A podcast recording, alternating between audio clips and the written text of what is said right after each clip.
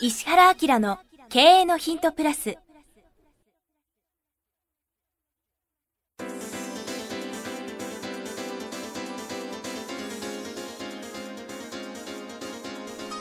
ポッドキャスト石原明の経営のヒントプラスは勝てるビジネスモデルや売れる仕組みの作り方。経営者や起業家が持っておくべき能力とその磨き方。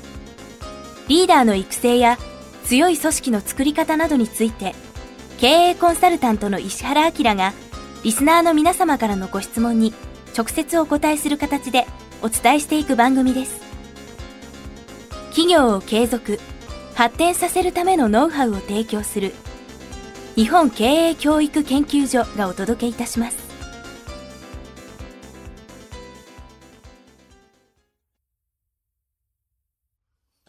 こんにちは、石山浩二です。石原明の経営のヒントプラス、今日は第441回です。石原先生、よろしくお願いします。よろしくお願いします。なんかすごいね、もう、ナビゲーター身についたじゃないですか。もう、441回ですもんね。すごい回数ですよね。ね本当に。はい。なんか、いじられ慣れてないんで、もう早速本題です。いじられ慣れてないから、本題に行こうとする石山君を引き止める僕みたいな。は、はいい。そんな感じですね。お願いします。今回、はい。えー今回30代の男性からですね、はいえーきっかけはポッドキャストということです。はい。とテーマですね。次元の低い話ですみません。うん私はサラリーマンですが、お酒もゴルフも合コン、スラッシュ、キャバクラ等も全然興味がないため、周囲の男性と話も価値観も合わないことが多く、しばしばうんざりします。ほう。毎回毎回そのような自分の感じ方、考え方を説明したり、あるいは断ったりすることも相当面倒であると感じます。何か折り合いをつけるいい方法はないでしょうかといえ、うこことれっです。て何？同僚の人とはい。お酒飲み行こうよとか、はい。ゴルフ行こうよとか、はい。合コンしようとか、キャバクラしようって言うけど、はい興味がないと。ですね。これランチの時とかの話もそうなんでしょうね、おそらく。へー30代なんで結構ずっと、ずっとそんな感じだったんですかねっていう感じですよね。これ20代だったへらー話が全然合わないでいいと思うんですけど、それをずっと耐えてきたのかなっていうのはちょっと思いましたねこう。不思議じゃない？はい。いや、不思議っていうのはさ、はい。嫌だって言ってるのにはい誘われ続けるこの人ってどういうことなんだろうね。ですはい。そう、そう思いました。孤立してやっぱ同じこと思うよな。思います。はい。普通これしたらほっとかれない？ほっとかれますね。はい。またゴルフに誘うとかさ。はい。またキャバクラ行こうよって誘われ続ける彼って何なんだろ どう、どうなんでしょうね、これ。う。へはいーキャラを見てみたいね。あ呼びますかじゃあ。見てみないとわかんないですから、でも変な話だけど、俺さ、ちょっと次元が低いかとかあれだけど、俺もさ、お酒もあんまりしないし、ゴルフは忙しくて行けないし、はい合コンなんかも行ったことないし、はい。キャバクラとかも、あの、すごい恥ずかしがり屋だから、はい。ヤマハとか、会計財務系のところにいた時には無理やり連れてかれたけど、はい、超楽しくないっていう感じだったかあら、ー似てるよ、俺、この人にこ。れ先生が質問したんじゃないですよね。まるで僕だよね。そう。それでも誘われてそうじゃないですか、でも。うん。断っても断っても。もそういうことですかね。そう。だから、超天才かもしれないですねそうそうそうそう。あ、そういう、そういうパターンがあるんですね。もうすごいいけすぎてて、次元が高すぎて、で相当面倒であると感じてますだから、誘われ続けてんじゃないの？今の話ででもちょっとヒントが見えた気がしたんですけど。え例えばなんでなんで？あな、なので、うん本人は行きたくないって言っても、うんいや、行こうよ行こうよって先生みたいに誘われ続けてるんだとしたら、うん。これ次元の低い話かもしれないけど、本人は相当次元が高いっていう。そうだよね。それしか答えが見つかんないですよ。へえ必要とされてるとかな、はいなんか突出した能力持ってるとかな。はい。だって普通ゴルフしないって言ったら二度と誘われないじゃないですか。おかしいですよね。もうでも分かんないけどさ、周りから見たらさ、あるその才能を持ってて、はい。それがもうちょっと社交的になれば、はい。すごくなるって思ってるかもね。ああ、だから、ですごい能力持ってるけど。ど、社交性がないのかもしれないね。ああ、そうなんですかね。これちょっとわかんないですよね。分かんないな、これな。本人を見てみないと。へえ。でこれいや、まあ、例えばさ、答えを。ちょっと超フラットに言った時の答えは何これ？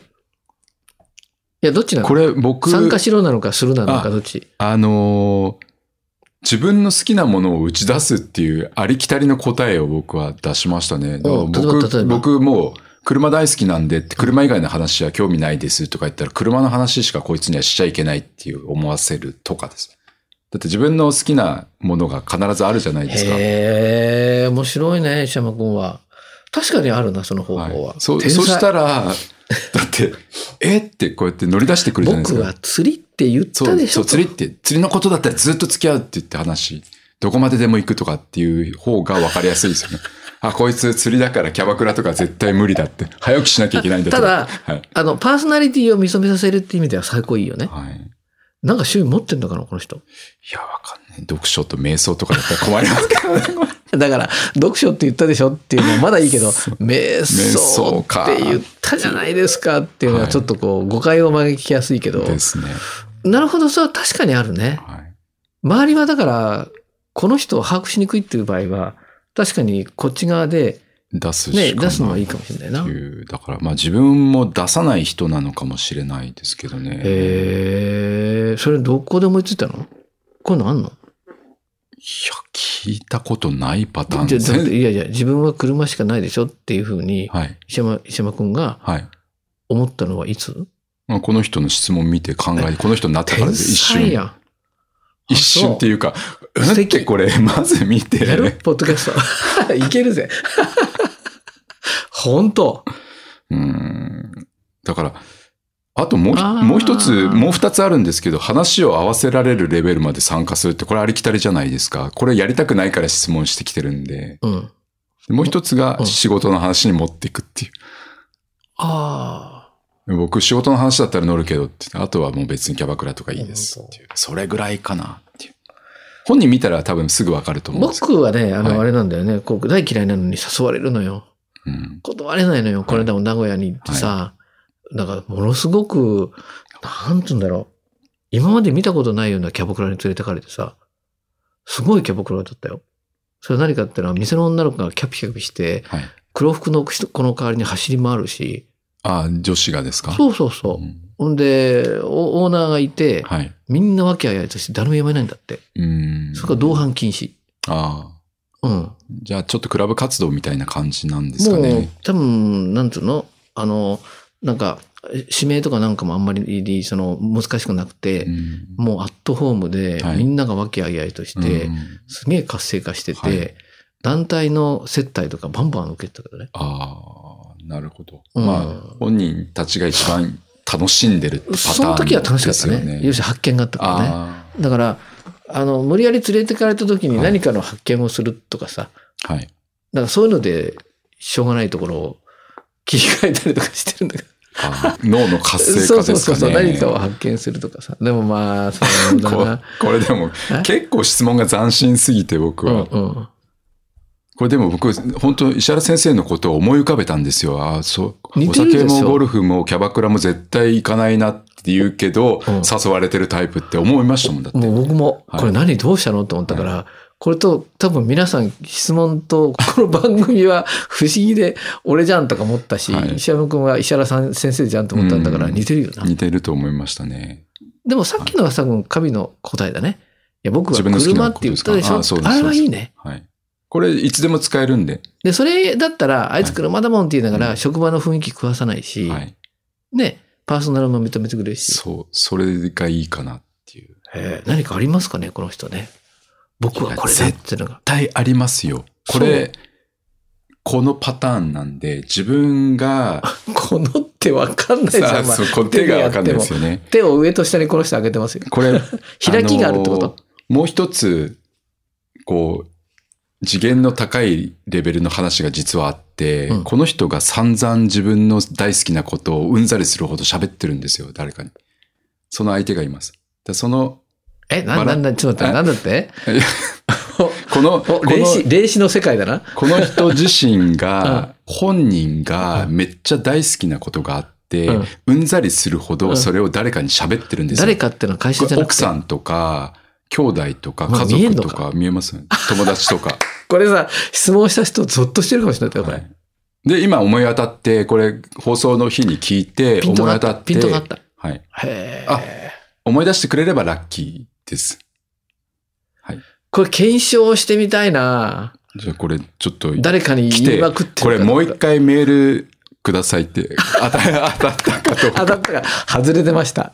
当たってました。あ、この、さっきの自分の好きなものを打ち出すでうまくいったかとか、あの、うんどれを使ったとか、実は、欲しいですよね実は僕、しゃあの、神さんに喋りまくってて、階段から押しそうになりましたとかね。ね欲しいですね。聞いてみたいね。これ先生じゃないですよね、いや、僕、質問者は違う違う違う。違う違うそんなこう、こう、そんな暇じゃないって。そうですね。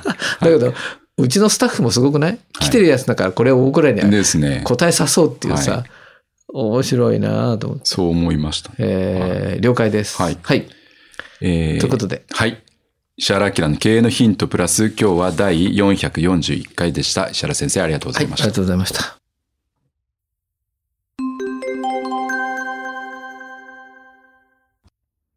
番組よりお知らせがございます。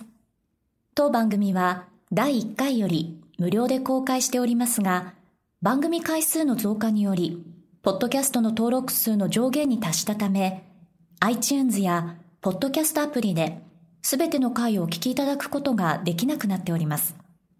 ウェブサイトでは、第1回からすべての回をお聞きいただけますので、ウェブサイト、石原明 .com のポッドキャストのバナーからアクセスしていただき、経営のヒントプラスをお楽しみください。今日のポッドキャストはいかがでしたか？番組では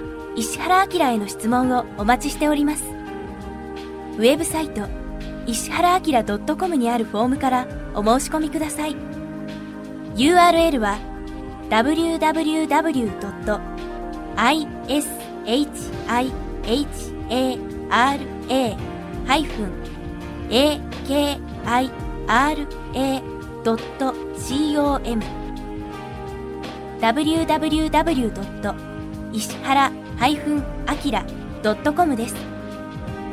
それではまたお耳にかかりましょう。ごきげんよう。さようなら。